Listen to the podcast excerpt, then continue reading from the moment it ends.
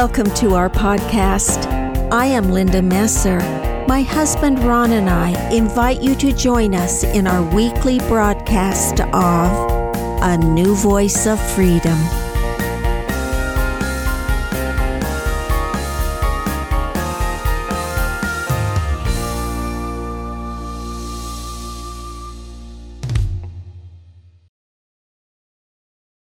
Welcome to season four of A New Voice of Freedom, written by Ronald Keith Messer. This podcast is part of a series of books written under the banner In Defense of Christianity. Podcast 138, Argument for the Existence of God, Episode 1, is entitled Intelligent Design versus the Theory of Evolution.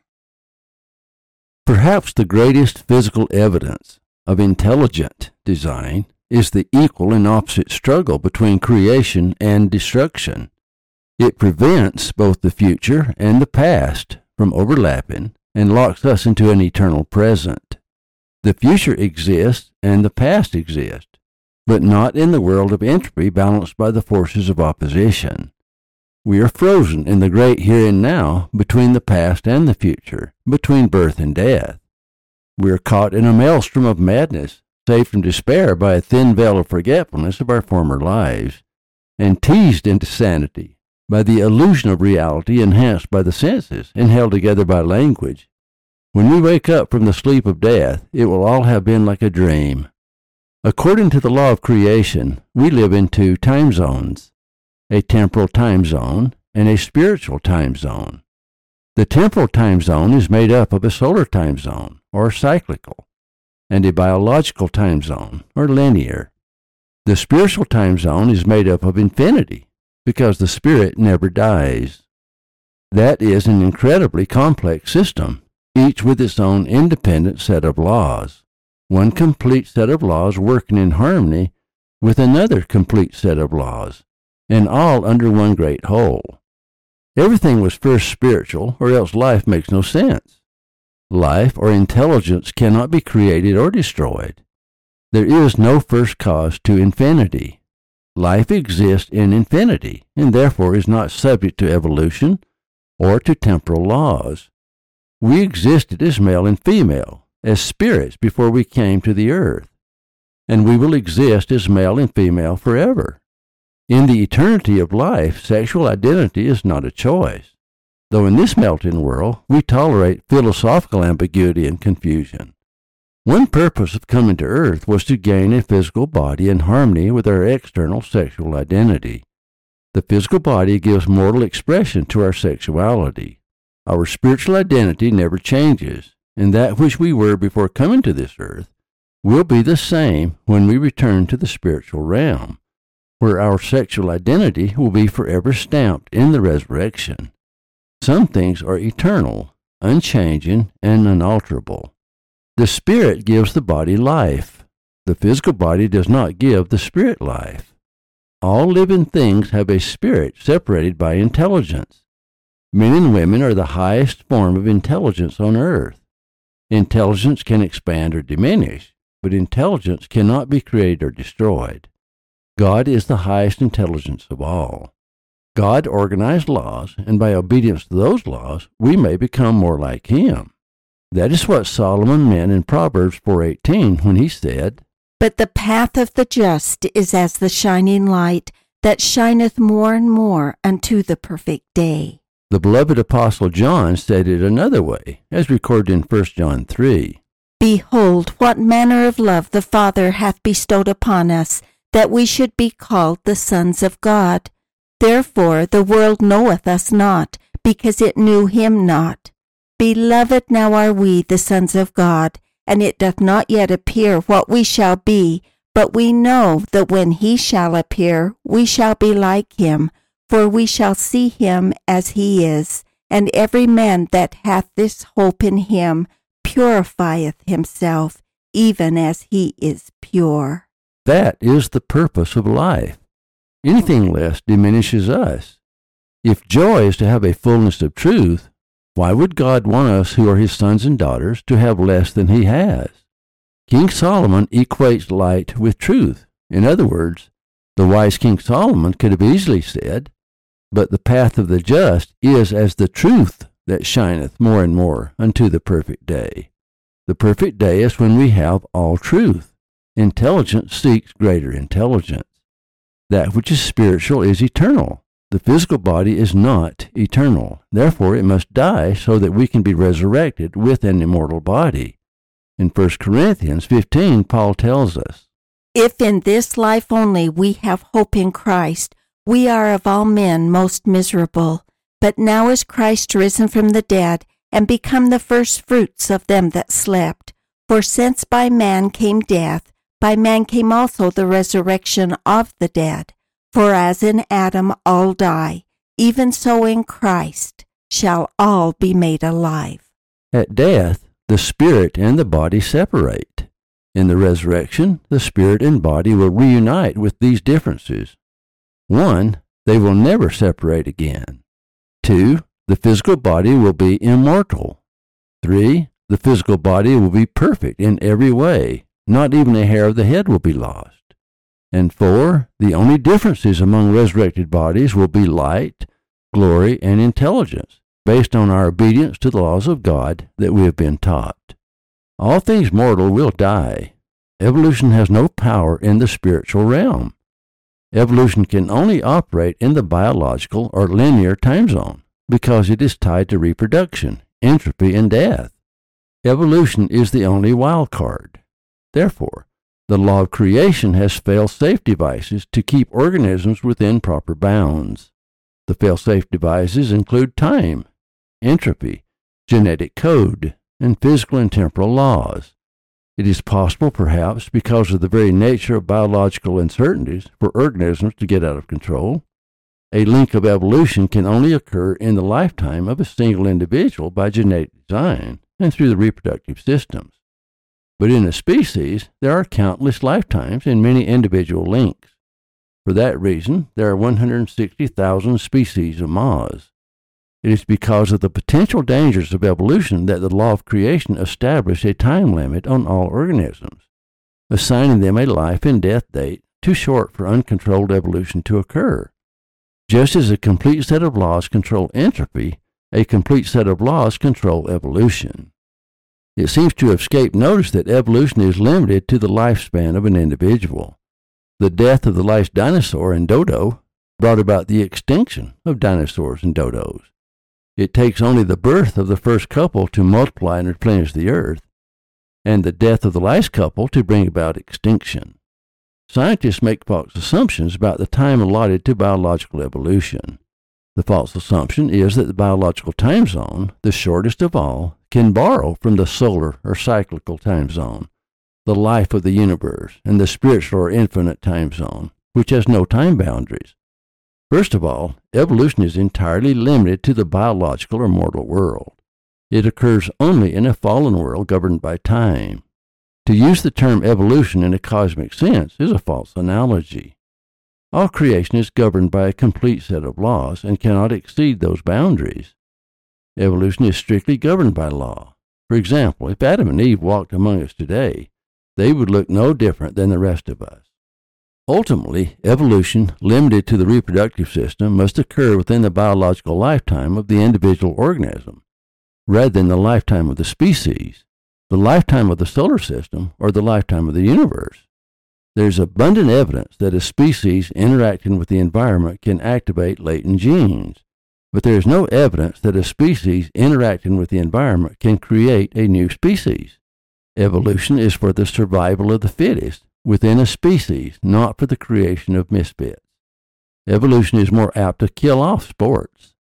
The lifetime of the organism was deliberately cut short by the law of creation after the fall of man. The Creator, in organizing the law of creation, anticipated all possible problems and restricted the biological time zone within a margin of safety. It was to protect the species. If evolution were allowed to run amok, extinction would occur quickly. Nature would kill off all of its own monsters. History is evidence that genetic sports do not improve the species, but rather they fall from the original perfection. Evolutionists are wrong in claiming that evolution is a one way street to perfection. there's no evidence for such an irrational claim. By now, we would all be superheroes. Any improvement in a species is by intelligent design. Evolution is a fact with abundant evidence, but another fact is that the life of organisms is just too short for evolution as predicted by scientists to occur. In addition, the physical laws of the earth will not allow the biological laws to exceed their appointed boundaries. Evolution is real, but law, not luck, controls evolution. The timeline of the Christian law of creation supports that hypothesis because it assigns the earth a beginning, a middle, and an end. Scientists use the solar time zone in predicting the age and endurance of the earth. For example, they measure the earth is 4.5 billion years old and project another 5 billion years before the sun burns out. Astronomers inform us that our neighbor galaxy, Andromeda, is moving toward our Milky Way galaxy at 400,000 kilometers per hour, and in 3 billion years will collide with us, either swallowing us up in a massive black hole or spewing us out into outer space.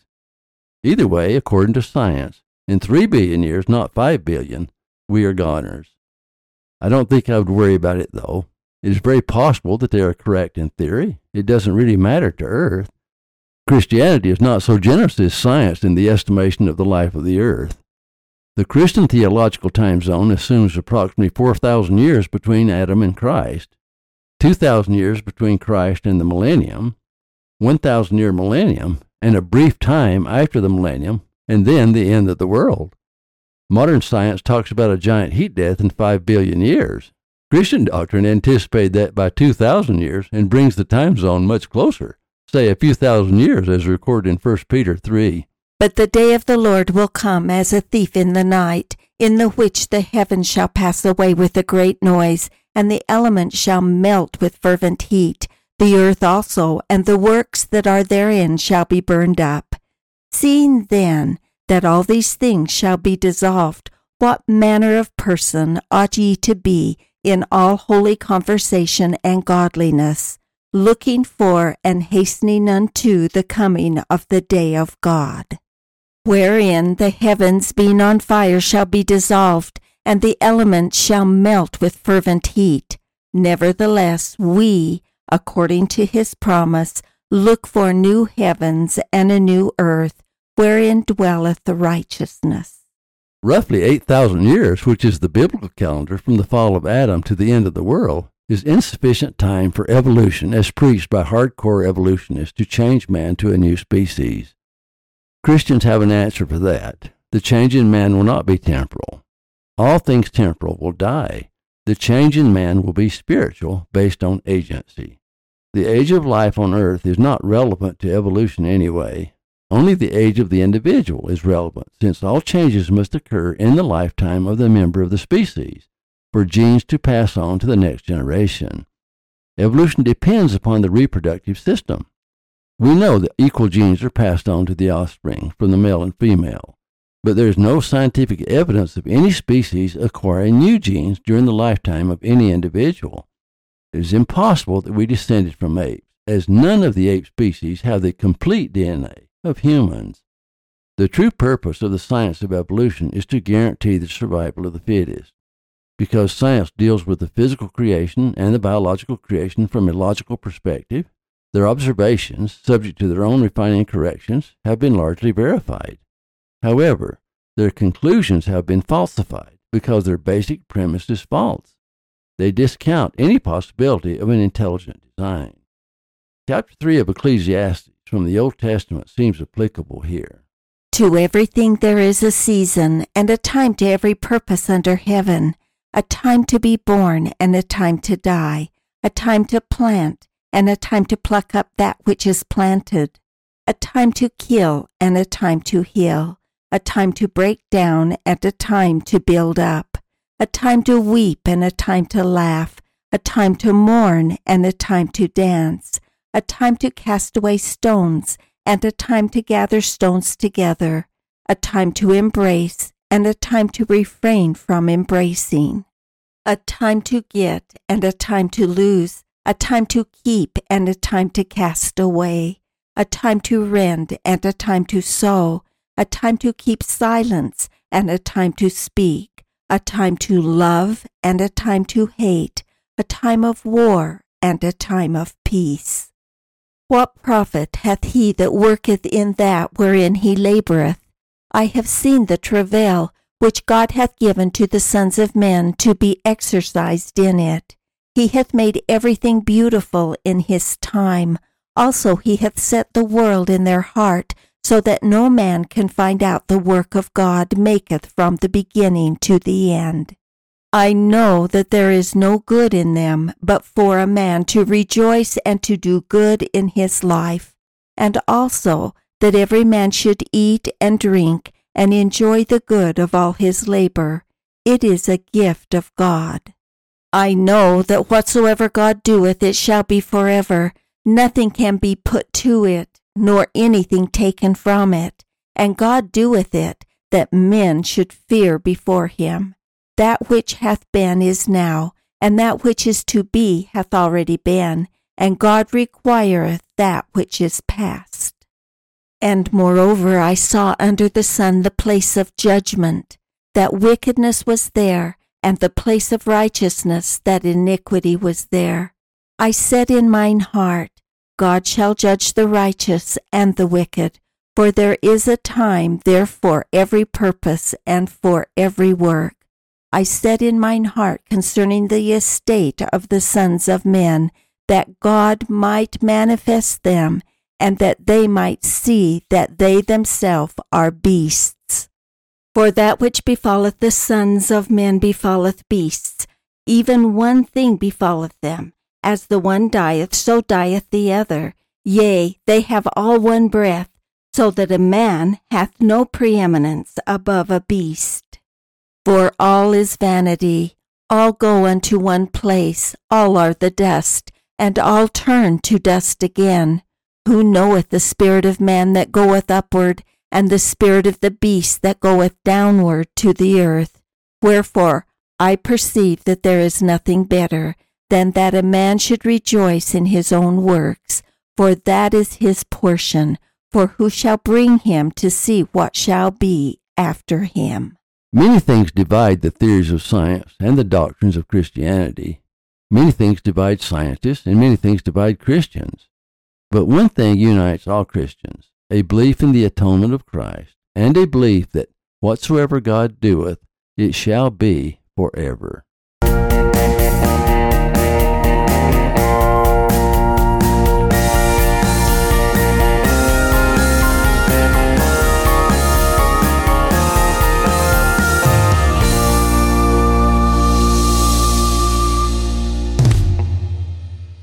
Thank you for listening. Watch for our next podcast.